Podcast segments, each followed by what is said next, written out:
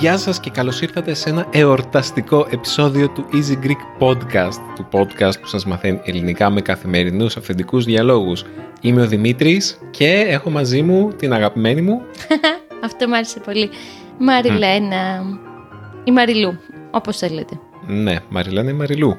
Μαριλού, σήμερα ε, είναι μια ιδιαίτερη μέρα και για το podcast μας και για εμάς τους ίδιους. Α, ναι, έχουμε διπλή γιορτή Δημήτρη σήμερα, ιδέες. Έχουμε διπλή γιορτή. Φοβερό πράγμα, έτσι. Τι ωραία. Χαρά μεγάλη στο σπιτικό μας. Το podcast μας, παιδιά, εγώ στο μυαλό μου το έχω περίπου ίδια ηλικία με τον Σταύρο. Σταύρος Ισχύει. είναι ο γιος μας. Γιατί το πρώτο μας επεισόδιο το κάναμε λίγες εβδομάδες πριν γεννηθεί ο Σταύρος. Τύπου δύο-τρεις εβδομάδες πριν γεννηθεί ο Σταύρος ε, το ξεκινήσαμε.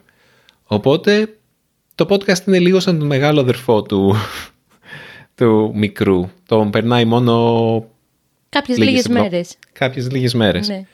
Και το podcast μας σήμερα γίνεται, είναι το εκατοστό επεισόδιο που ηχογραφούμε και η αλήθεια είναι πως θα ήθελα να είναι κάτι λίγο πιο εορταστικό. Δεν προετοίμασα κάτι σούπερ φοβερό, Δεν πειράζει. αλλά θα δείτε αργότερα τι έχουμε ετοιμάσει για εσάς για το σημερινό επεισόδιο είναι κάτι λίγο πιο ιδιαίτερο. Και σήμερα που ηχογραφούμε είναι 13 Νοεμβρίου. 13 Νοεμβρίου πριν 6 χρόνια ε, εγώ και η Μαριλένα ας πούμε τα φτιάξαμε.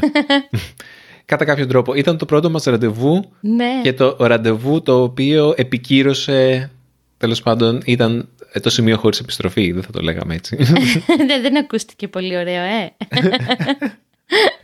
Θέλεις να, να μας πεις δύο λόγια για, για το τι κάναμε εκείνη τη μέρα ή όχι; Τι κάναμε εκείνη την ημέρα; Εγώ εκείνη την ημέρα, παιδιά, αποφάσισα να τεστάρω το Δημήτρη, τις αντοχές του στα περίεργα και ιδιαίτερα μέρη και ένα κανονικό, ας πούμε, ζευγάρι ή ένα δύο άνθρωποι που, οκ, νιώθουν ο ένας για τον άλλον συναισθήματα που δεν τα έχουν εκφράσει και βγαίνουν το πρώτο τους ραντεβού, λογικό είναι να πάνε σε ένα ρομαντικό καφέ, να πιούν έτσι ένα ωραίο κρασί, σε ένα μπαρ, να βγουν για φαγητό, να περπατήσουν, ξέρω εγώ, στερεοτυπικά γύρω από την Ακρόπολη. και κάπως μου έκατσε στο μυαλό, κάτι μου βγάζει ο Δημήτρης, ότι πρέπει να τεστάρω αν έχει κάτι το λαϊκό μέσα του, που φυσικά δεν έχει τίποτε λαϊκό, παρόλα αυτά τον αγάπησα και τον αγαπώ. Ε, και πήγαμε στο πέραμα, Δημήτρη θυμάσαι, το οποίο είναι στην άκρη άκρη της Αθήνας, είναι στην άκρη άκρη του Πειραιά, εκεί που φεύγουν τα καράβια για το νησί της Σαλαμίνας και μετά τα καράβια από το νησί της Σαλαμίνας, από εκεί που φεύγουμε, υπήρχε, δεν ξέρω αν υπάρχει ακόμα, ένα καφενείο το οποίο ήταν μόνο για ψαράδες. Και αποφάσισα λοιπόν να πάμε το Δημήτρη εκεί. Πρέπει να σου πω Μαριλού ότι όταν έμενα στη Μυτιλίνη πήγαινα στο ΣΕΑΛ, το οποίο ήταν ο Σύλλογος Ερασιτεχνών Αλλιείων, ο, αλλι, αλλι, Αλλιευτών, Αλλιέων, Ναι, δεν ξέρω πώς λέγεται σωστά. αλλι, αλλι, μ, γκρ, τέλος πάντων, ψαράδων σημαίνει αυτό, Λέσβου. Οκ, Α, οπότε ε, πρώτη φορά μου το λες, έχεις μια εμπειρία κοφαλίτσα. και πήγαινα εκεί και μάλιστα είχα πάει ένα πρώτο ραντεβού και εκεί, Α. στο, στη Μυτιλίνη. Παιδιά τώρα μου τα λέει αυτά στον αέρα, πρώτη φορά. Αλλά είναι τελείως διαφορετικό γιατί ήταν πολύ πιο χήμα αυτός ο σύλλογος, ο ΣΕΑΛ στη Μυτιλίνη γιατί πολλοί κόσμος πήγαινε εκεί, πολλοί φοιτητές πηγαίνανε και ας μην Οκ. ήταν ψαράδες. Ενώ εκεί που πήγαμε εμείς στο πέραμα ε, φαινόντουσαν ενοχλημένοι που πήγανε κάποιοι άσχετοι. Θυμάμαι με, το, με ο Δημήτρης που ήταν πολύ πιο ντροπαλός και πολύ πιο εσωστρεφής έξι χρόνια πριν που πήγε και ζήτησε μια πορτοκαλάδα και ένα κακάο και του είπαν «Μα γιατί είσαι ψαράς και είσαι εδώ» και ήρθε σε βρεγμένη γάτα πίσω σε φάση ότι Πιστεύεις ότι είμαι λιγότερο εσωστρεφής τώρα; ε, αναγκαστικά Δημήτρη Αναγκαστικά, γιατί αναγκαστικά; ε, γιατί είμαστε μαζί έξι χρόνια και εγώ είμαι ορισμός της εξωστρέφειας και κάπως για να το βρούμε στη μέση και εγώ έγινα λίγο πιο κλειστή ας πούμε και πιο μαζεμένη λίγο Μπα, εσύ πιο δεν νομίζω. προσπαθώ τουλάχιστον και εσύ λίγο πιο εξωστρεφής και με και με φίλους και με αυτήν την αίσθηση έχω. Μμ, δεν ξέρω. Θα πήγαινες με άλλον αέρα σήμερα να παραγγείλεις πορτοκαλάδα και κακάο στους ψαράδες; Μπορεί, μπορεί και όχι. Θεωρώ. Δεν ξέρω, δεν θα μάθουμε ποτέ. Λοιπόν, Μαριλού, σήμερα γιορτάσαμε αυτή την ημέρα. Ναι, πολύ ωραία. Μ' αρέσει, μας αρέσει με τον Δημήτρη να γιορτάζουμε. Σε διέκοψε, με συγχωρείς. Τις επαιτίους. Ναι, έχουμε, έχουμε πολλές επαιτίους. έχουμε την επέτειο πρώτη γνωριμίας. Ναι. Έχουμε την επέτειο, τη σημερινή επέτειο που ουσιαστικά γίναμε ζευγάρι. Που είναι η πιο μεγάλη από όλες τις επαιτίους. Ναι. Το πρώτο ραντεβού. Ναι, και έχουμε και την επέτειο γάμου, η Ναι. οποία είναι. μ, βασικά, όχι, νομίζω ότι σε σειρά σημαντικότητας είναι πρώτα η σημερινή. Ναι. Μετά είναι η επέτειος γάμου και μετά είναι η επέτειος γνωριμίας Ισχύει. που δεν τη γιορτάζουμε και πάρα πολύ εδώ που τα λέμε. Απλά το λέμε. Άντε να πιούμε κάνα κρασί βλέποντας ταινία εκείνη το βράδυ. ναι. Και σήμερα πήγαμε παιδιά μια ωραία βόλτα χωρίς τον μικρό. Αλληλούια. Ντροπή. στο κέντρο της Αθήνας. Και πήγαμε, κάναμε χαμάμ. Μμμ. Παιδιά, πολύ ωραία. Άμα έρθετε στην Αθήνα να πάτε, να κάνετε. Και γενικά στις πόλεις που ταξιδεύετε, άμα έχει χαμάμ να πηγαίνετε. Για όσους δεν ξέρουν, το χαμάμ είναι κάτι σαν την τουρκική έκδοση της σάουνα. Μμμ. Μόνο που δεν κάθεσαι σε, ξέρω εγώ, σε ένα ξύλινο πάγκο ενώ βάζεις νερό σε καυτές πέτρες. Έχεις ε, μ, μαρμάρινες πλάκες και ξαπλώνεις αυτές και είσαι μέσα, στην, ε, μέσα στη ζέστη και στον ατμό. Αλλά κατά τα άλλα είναι παρόμοια η λογική. Προκαλεί τον υδρότα και μετά σου κάνουν μασάζ, σε τρίβουν. Αυτό στη σάουνα δεν το κάνουν. Περισσότερο βασίζεται στο ότι μπαίνεις στη σάουνα και μετά βγαίνεις και πέφτεις ε, σε κρύο νερό και μετά επιστρέφεις ε, μέσα στη ζέστη της σάουνας και το κάνεις αυτό ξανά και ξανά. Και αυτή η εναλλαγή υποτίθεται πως ε, τονώνει τον οργανισμό. Γενικά είναι ωραίο άμα πας για χαμάμ, γιατί μπορείς να κάνεις, τουλάχιστον στα χαμάμ της Αθήνας που είναι υποθέτω πιο τουριστικά, μπορείς να κάνεις και λουτρό, το οποίο σημαίνει ότι έρχονται σε τρίβουνε και σε, κάπως σε λούζουνε και σε γεμίζουν με σαπουνάδες και σε ξανατρίβουνε και μετά σου πετάνε και παγωμένο νερό και σου φέρνουν στο τέλος και λουκούμι με τσάι και είναι μια πάρα πολύ ωραία εμπειρία παιδιά. Βάλτε το στην ατζέντα σας, χαμάμ, και τα δύο που έχουμε πάει με τον Δημήτρη στο κέντρο της Αθήνας, του Ψηρή είναι και τα δύο είναι εξαιρετικά καλά. Είναι λίγο τσιμπημένα στα λεφτά, γιατί απευθύνονται πιο πολύ σε τουρίστες παρά σε Έλληνες. Αλλά μία φορά στο τόσο, ναι, αξίζει το χαμάμ. Και μετά βρήκαμε το φίλο μας τον Μάρκο, Δημήτρη. Γεια σου Μάρκο αν μας ακούς. Ναι, δεν ξέρω αν το είπαμε για το podcast. Στον Ε, Μάρκο. Ναι, δεν ξέρω, μάλλον όχι, δεν το ξέρει. Και όχι τον Μάρκο αυτόν που συμμετείχε στο πρόσφατο Α, ναι. επεισόδιο μας, έναν άλλον Μάρκο. Πήγαμε σε ένα σεφαραδίτικο εστιατόριο στο κέντρο της Αθήνας, κοντά εκεί που είναι το Χαμάμ. Ε, οι Σεφαραδίτες, οι Σεφαρδίτες ήταν οι Εβραίοι της Θεσσαλονίκης που είχαν μια μεγάλη κοινότητα πριν τον Δεύτερο Παγκόσμιο Πόλεμο. Μιλάμε, ήταν, αν δεν κάνω λάθος, η μεγαλύτερη μειονότητα της, όχι μειονότητα, μεγαλύτερη μ, ομάδα ανθρώπων, κοινότητα, ναι, πιο, ήταν πιο πολυπληθής και από τους ε, μουσουλμάνους, πιο πολυπληθής και από τους Έλληνες. Ήταν για μία περίοδο τέλος πάντων τουλάχιστον της ιστορίας της Θεσσαλονίκης. Και αυτό το εστιατόριο είχε διάφορες ε, εβραϊκές, ήταν εβραϊκό εστιατόριο κατά βάση, είχε διάφορες εβραϊκές συνταγές και σεφαραδίτικες και είχε πάρα πολλούς, ε, μ, ξέρω εγώ, Ισραηλινούς. Είχε κόσμο που δεν ήξερε, δεν μίλαγε ελληνικά, μίλαγε μια γλώσσα που δεν την ξέρω και νομίζω ότι είναι εβραϊκά. Χεμπρέου. Ναι. Και φάγαμε, μάθαμε τι είναι το κόσερ, εγώ δεν το ήξερα το κόσερ, Α, πολύ πολύ ενδιαφέρον. ενδιαφέρον, Ναι. Ε, αυτό είναι, το εστιατόριο ήταν όλο κόσερ, το οποίο κόσερ για όποιους δεν ξέρουν και εγώ δεν είμαι 100% σίγουρος τι περιλαμβάνει αυτό, αλλά είναι μια προετοιμασία τροφίμων που επιτρέπει στο φαγητό να γίνει κατάλληλο για κατανάλωση από Εβραίους. Άμα ένα φαγητό δεν είναι κόσερ, υποτίθεται ότι δεν μπορεί, να- δεν μπορεί να το φάει ένας Εβραίος. Και το τι σημαίνει κόσερ μπορεί, α- α- ακούστε τρελό, εγώ δεν, δεν είχα ιδέα γι' αυτό, ότι δεν μπορεί κατά τη διάρκεια της προετοιμασίας ενός γεύματος κρέας να αγγίξει ένα γαλακτοκομικό προϊόν. Τώρα το γιατί δεν ξέρω. Να είμαστε πολύ αδαεί σε αυτό το θέμα. Εμένα θα με ενδιαφέρει να καλούσαμε αυτό το παιδί που γνωρίσαμε στο εστιατόριο, ο οποίος βλέπει φανατικά Easy Greek και το χρησιμοποιεί και σαν εργαλείο εκμάθησης ελληνικών στο Ισραήλ. Να τον καλέσουμε εδώ να μας μιλήσει, είτε στο podcast είτε στο βίντεο. Γιατί έτσι ήταν ένα ωραίο ταξίδι σήμερα αυτό το εστιατόριο για μας. Ναι, ξέρουμε ότι υπάρχουν πολλοί Εβραίοι εκεί έξω και μέσα στο Ισραήλ και εκτός που μαθαίνουν ελληνικά. Ναι, είναι η δεύτερη φορά, Δημήτρη, ε. Ειδικά στο Ισραήλ ξέρω ότι η ελληνική μουσική και όχι μόνο είναι πάρα πάρα πολύ αγαπητή και πολλοί κόσμος μαθαίνει ελληνικά επειδή του αρέσει η ελληνική μουσική Μμμ. και θα είχε ενδιαφέρον να προσεγγίζαμε αυτό το κομμάτι της κοινότητας των μαθητών των ελληνικών. Και βασικά, αν μας ακούτε από το Ισραήλ, στείλτε μας ένα ηχητικό μήνυμα για ένα mail. Μιας που σήμερα σας συζητήσαμε αρκετά. Πριν περάσουμε στο κεντρικό θέμα, εγώ θέλω να πω δύο πράγματα. Το πρώτο που σκέφτηκα όταν άκουσα ότι δεν πρέπει γαλακτοκομικά να ακούσουν, να ακούσουν, λέω, συγγνώμη, να κουμπίσουν κρέα, σκέφτηκα μακαρόνια με κύμα χωρίς τυρί. Αν χώθηκα. Δεν μπορώ να φω οτιδήποτε με κύμα χωρίς τυρί ή με ναι, σάλτσα. αυτό, αυτό που δεν είπα είναι ότι δεν είναι μόνο η προετοιμασία. Ε, από όσο έψαξα γρήγορα στο Google, ενώ ήμασταν στο ίδιο το εστιατόριο, απαγορεύεται ουσιαστικά το κρέας να αγγίξει το τυρί ή τα γαλακτοκομικά ακόμα και μέσα στο ίδιο σου το στομάχι. Δηλαδή Οκ. πρέπει να περιμένεις να χωνέψεις το πρώτο γεύμα με κρέας ας πούμε για να... Πολύ ενδιαφέρον αυτό. Αν κάποιος ξέρει κάτι περισσότερο, ναι, ας μας στείλει ένα mail. Και θέλω να πω και κάτι άλλο άσχετο, αλλά θέλω να το πω, μια που μας ακούνε πολλοί φίλοι μας από την Τουρκία και από την Κωνσταντινούπολη.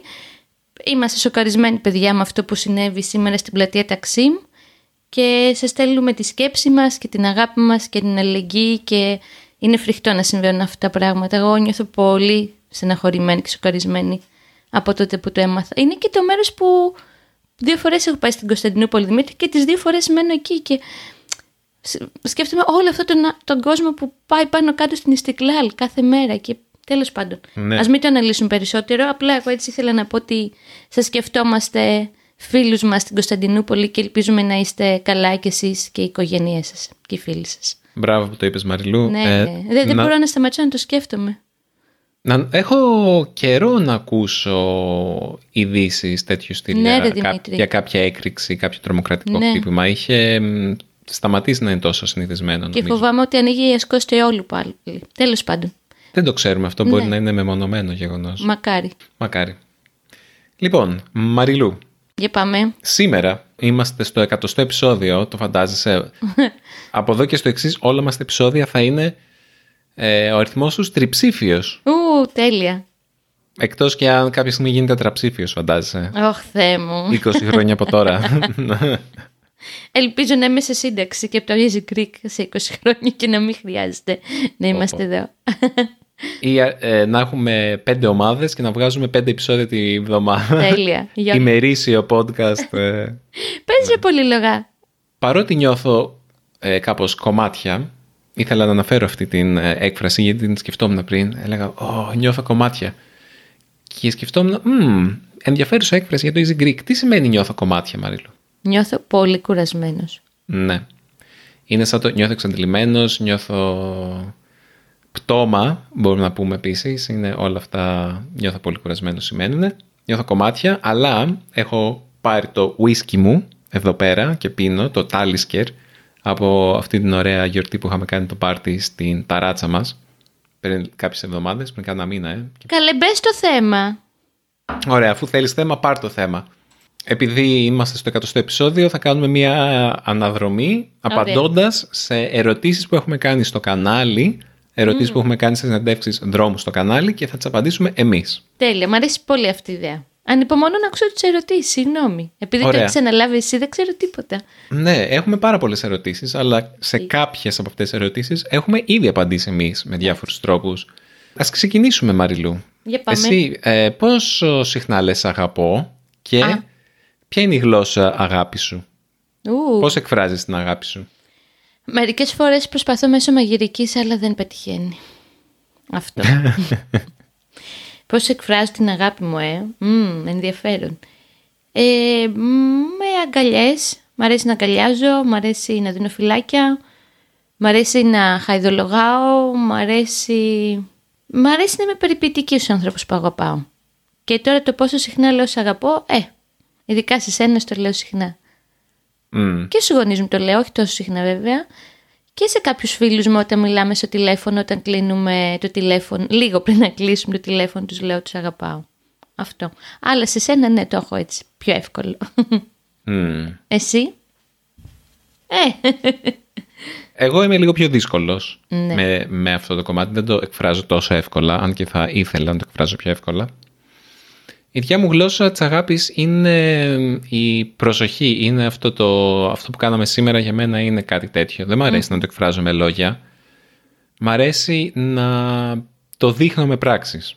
Μμμ. Όπως μας λέγανε και κάποιοι στο επεισόδιο. Μου φαίνεται πολύ ε, αρσενική αυτή η απάντηση για κάποιο Εντάξει. λόγο. Είναι το ότι α, οι, οι άντρες δεν λένε σ' αγαπώ. Αλλά όχι έτσι είναι. Νιώθω ότι τα λόγια μερικές φορές είναι περιττά και οι πράξεις είναι οι πιο σημαντικές. Οκ, το δέχομαι. Μαριλού, αργείς. Ποτέ. Ποτέ, ποτέ. Σχεδόν ποτέ. Ποτέ των ποτών. Ποτέ των ποτών. Ε, πια που είμαι μαμά αργό, γιατί για να φύγουμε από το σπίτι για να πάμε βόλτα, πρέπει να φτιάξω πάρα πολλά πράγματα πριν να φύγουμε. Όταν ήμασταν οι δυο μας, δεν αργούσα ποτέ. Συχαίνομαι να αργώ. Και συχαίνομαι να αργούνε. Για πες εσύ. Εγώ αργώ. Αλλά όχι πάρα πολύ. αργώ τόσο ώστε στην Ελλάδα να μην μου λένε ποτέ τίποτα. Ναι, αλλά αργείς ρε γαμώτο. Δηλαδή πάντα όταν να πάμε βόλτα παιδιά, ακόμα και να πρέπει να ετοιμάσω εγώ το Σταύρο, πρώτα βγαίνω εγώ και ο Σταύρος από το σπίτι έξω, περιμένουμε το Δημήτρη στην αυλή και μετά έρχεται ο Δημήτρης. Εσύ έχει το κακό συνήθειο να βγαίνεις μόνη σου. Αυτό το. Ε, εκνευρίζομαι. Το, το συχαίνομαι σε σένα. Δεν μπορώ να περιμένω μέσα, γιατί όσο περιμένω μέσα τόσο αργείς. Αυτό. Όχι, κάνεις λάθος. δεν, δεν με κάνεις να κάνω πιο γρήγορα όταν Οκ. φεύγεις έτσι μόνος σου και με περιμένεις. Μπορείς να περιμένεις μέσα. Α, εντάξει. Πότε έφυγες από το σπίτι, Μαριλού; Ποτέ. Μ' αρέσει που γελάω αντί να μου δώσω ένα αυτοχαστούκι στο. Κοίτα, θεωρητικά. ε, όχι εντάξει, ποτέ δεν. Βλακείες λέω. Έφυγα πρώτη φορά στα 27 μου, σε 25 μου. Έζησα κάτι μήνες μόνη μου στα εξάρχεια, αλλά ερχόμουν και συχνά στην Καστέλα. Δεν μου πήγαινε να μην μένω και εδώ. Μετά, μετά έμεινα σε άλλο σπίτι, αλλά όχι μόνο με συγκατοίκους. Μετά γύρισα εδώ κάποια χρόνια και έφυγα ουσιαστικά για να συγκατοικήσουμε στα 35 μου. Μεγάλη επιτυχία. Πολύ ανεξάρτητη είμαι. Μμ, εντάξει. Εντάξει, έχω συμφιλειωθεί με αυτό. εντάξει. Και εγώ, ας πούμε, που έφυγα νωρίς από το σπίτι, έφυγα στα 17 από το σπίτι πρακτικά. Ε, δεν πλήρωνα εγώ τους λογαριασμούς μου και αυτά. Μου στέλνανε λεφτά. Δεν δούλευα. Δηλαδή για να σπουδάσω μου στέλνανε λεφτά. Δεν, μέχρι μια σχετικά μεγάλη ηλικία δεν είχα ε, δική μου δουλειά. Όταν άρχισα να ταξιδεύω με το Erasmus Plus ήμουνα παραδόξως άρχισα να γίνομαι ανεξάρτητος οικονομικά. Οκ. Όταν πήγα στη Βουλγαρία για 9 μήνες και έπαιρνα αυτά τα λίγα χρήματα, το pocket money όπως τα λένε εκεί. Τέλος πάντων, ναι, εκεί γύρω στα 25 θα έλεγα εγώ. Αλλά είναι και αυτό το σπίτι, γύρισα μετά στο σπίτι, μετά η μάνα μου δεν έμενε στο ίδιο σπίτι μαζί μου, αλλά ήταν το δικό μου σπίτι, δεν πλήρωνα όμως γι' αυτό. Δεν ξέρω, είναι λίγο παράξενο, δηλαδή σε άλλες χώρες, όταν φεύγεις από το σπίτι, μένεις σε ένα σπίτι και πρέπει να σιγουρευτείς ότι θα έχεις αρκετά λεφτά για να πληρώσεις τον νίκη και συνήθως δεν σε βοηθάνε και οι γονείς σου. Ποια υπερδύναμη θα ήθελες να έχεις; Υπερδύναμη, ε. Μμμ, Όχι να πετάω σίγουρα, γιατί όχι; ε, γιατί θα, θα ζαλιζόμουν. Δεν θα ήθελα να πετάω. Να είμαι αόρατη, μωρέ. Και να κρυφακούω και να κρυφοκοιτάω και να βλέπω τι γίνεται χωρίς να με βλέπουν.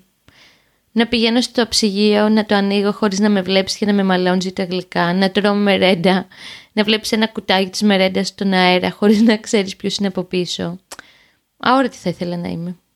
Ε, ναι. Εγώ θα ήθελα να μπορώ να μεταμορφωθώ σε ό,τι θέλω. Ου, για πες. Να μεταμορφωθώ σε ό,τι θέλω, είτε άνθρωπο, είτε ζώο, είτε αντικείμενο. Οκ. Και αυτό θα με έκανε αόρατο αν το σκεφτείς. Γιατί, αν γιατί δεν θα ήσουν ο Δημήτρης, θα ήσουν ένα πούμα. Θα ήμουν ένα βάζο. Μια μύγα. το πρώτο που σου ήρθε στο μυαλό είναι το βάζο. Δεν ξέρω, ναι, άμα Οκ. είμαι σε ένα δωμάτιο και γίνομαι βάζο.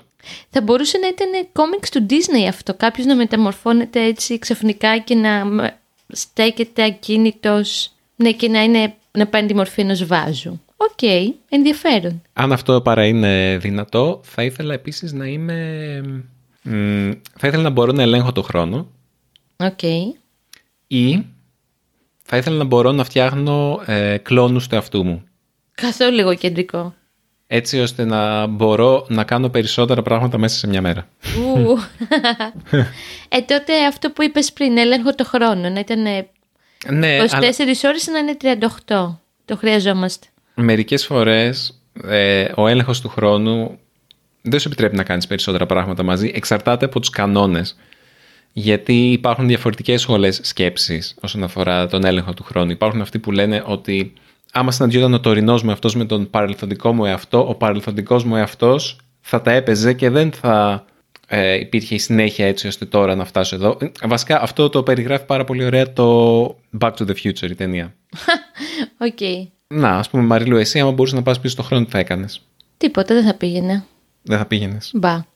Θα μπορείς να αλλάξεις τα πάντα, ό,τι θες. Δεν μπορώ να πω τώρα σε αυτήν την κουβέντα, είναι πολύ μεγάλη. Μμμ, Οκ. Θα, Θα, μπορούσες κάνουμε να ένα πας... podcast μόνο γι' αυτό. θα μπορούσες να πας και στο μέλλον.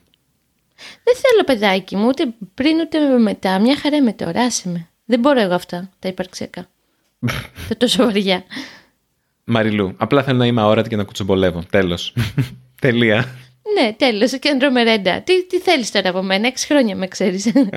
να πω τώρα να αλλάξω, να κάνω. Κάτι σε σχέση με το θέμα της αδελφής μου θα άλλαζα.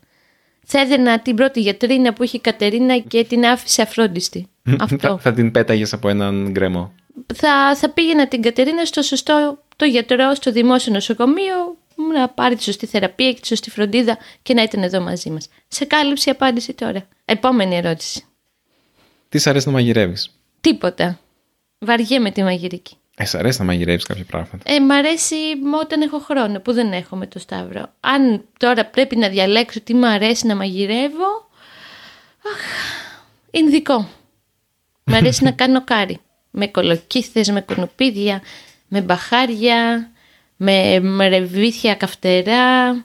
Τι άλλο μ' αρέσει να μαγειρεύω; Τυρόπιτα. Τυρόπιτα, ναι, είναι σπεσιαλιτέ μου. Τζίνο, δεν έχει φάει καλή τυρόπιτα από τα χέρια μου, συγγνώμη.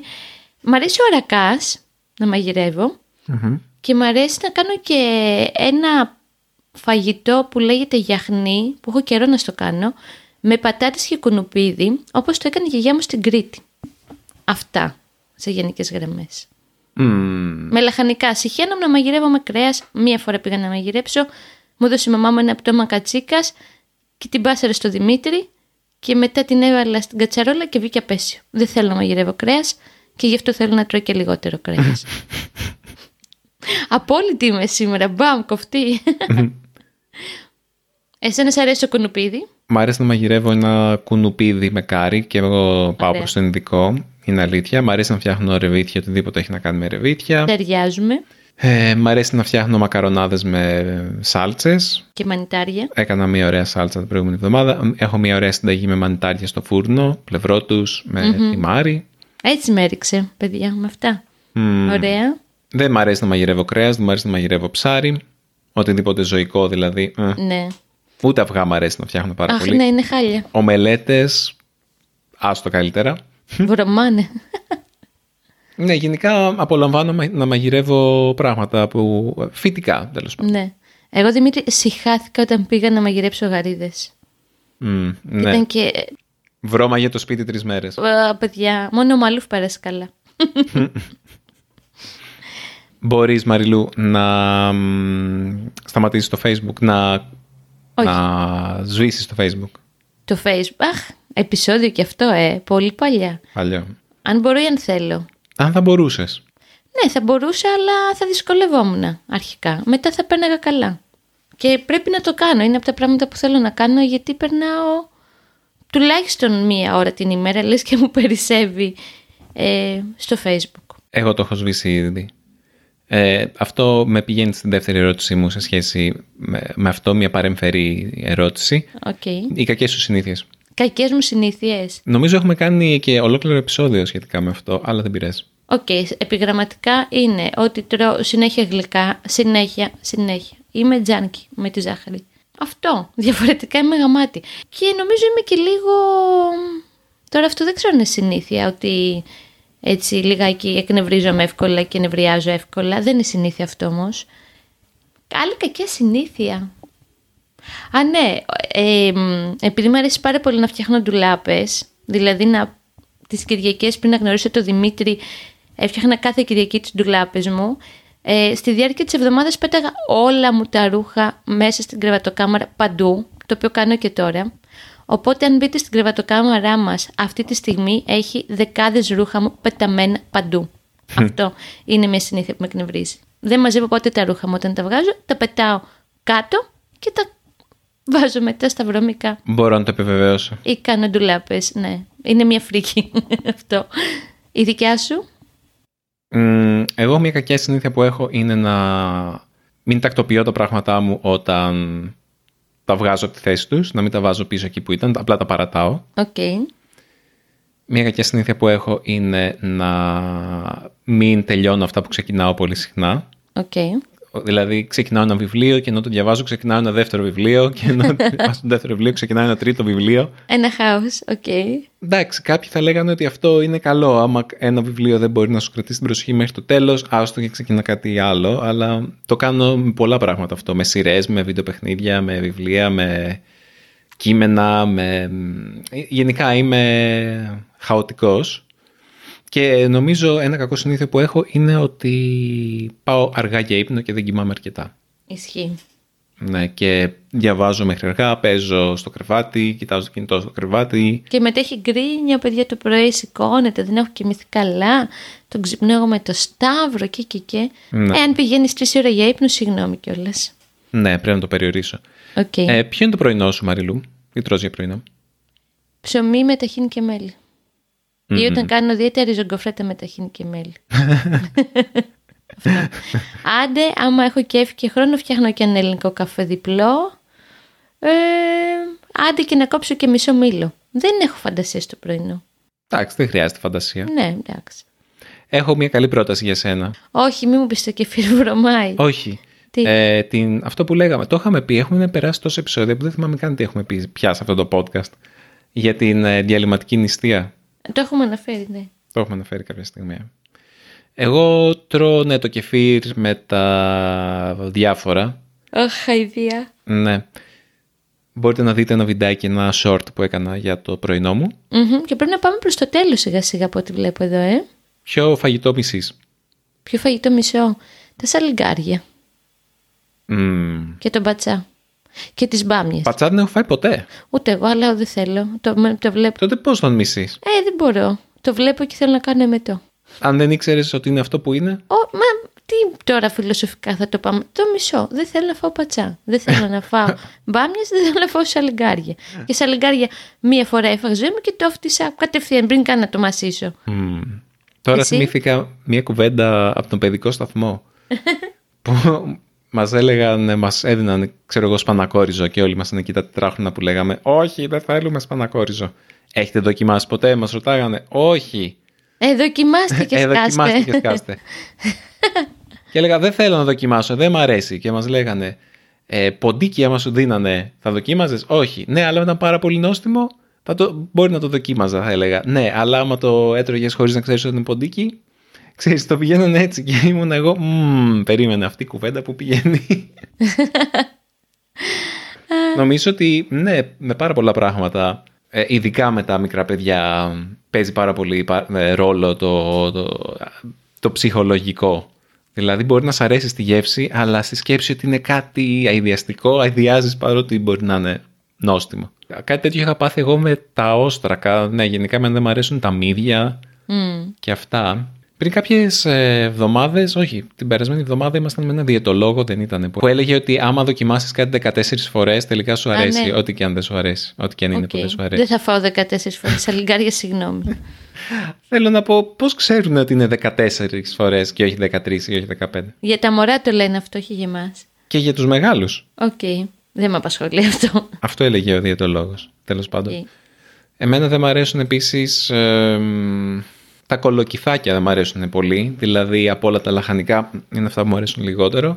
Οκ. Οι μελιτζάνες δεν τρελαίνομαι. Μμ, Εντάξει. Δηλαδή, ναι, αυτά τα καλοκαιρινά. Ωραία. Και τελευταία ερώτηση. Αν καπνίζεις. Το ξέρω ότι Όχι. καπνίζεις. Όχι, το έχω κόψει πριν τρία χρόνια. Τελείως. Πάω τέλος. Πώς το έκανες αυτό, Μαριλού, ακόμα και τώρα μου φαίνεται φοβερό. Και εμένα, αλλά τα κατάφερα. Και το συχαίνω με το τσιγάρο, δεν θέλω να το βλέπω, δεν θέλω να το μυρίζω, δεν θέλω να μυρίζει τα ρούχα του άλλου. Μερικές φορές που καπνίζεις και έρχεσαι στο κρεβάτι, θέλω να σε διώξω να, να πας να αλλάξεις. Όχι, όχι, δεν καπνίζω και ούτε θα ξανακαπνίσω ποτέ. Ούτε μπάφους. Εντάξει, ανάκριση, τέλος. Να πω να τέσω το Σταύρο. ναι, τελείωσε η ανάκριση, Μαριλού. Δεν ήταν ανάκριση, γιατί ποιος ανακριτής απαντάει στις ερωτήσεις που σου κάνει. Και εγώ απάνταγα. Έχεις δίκιο, το παίρνω πίσω. Με συγχωρείτε, κύριε ανακριτά μου. Οπότε εγώ θα πω καληνύχτα. Συγγνώμη για τη βιασύνη, αλλά έχω ένα μωρό που πρέπει να φάει βραδινό για να πάει να πιει γάλα και να κοιμηθεί. Είναι και αυτά μέσα στη ζωή. Οπότε εγώ θα χαιρετήσω έτσι γρήγορα και θα πω ένα μεγάλο ευχαριστώ που μας έχετε φτάσει μέσα στο μέχρι το επεισόδιο 100 και συνεχίζουμε. Και καλή συνέχεια σε όλους σας και να προσέχετε.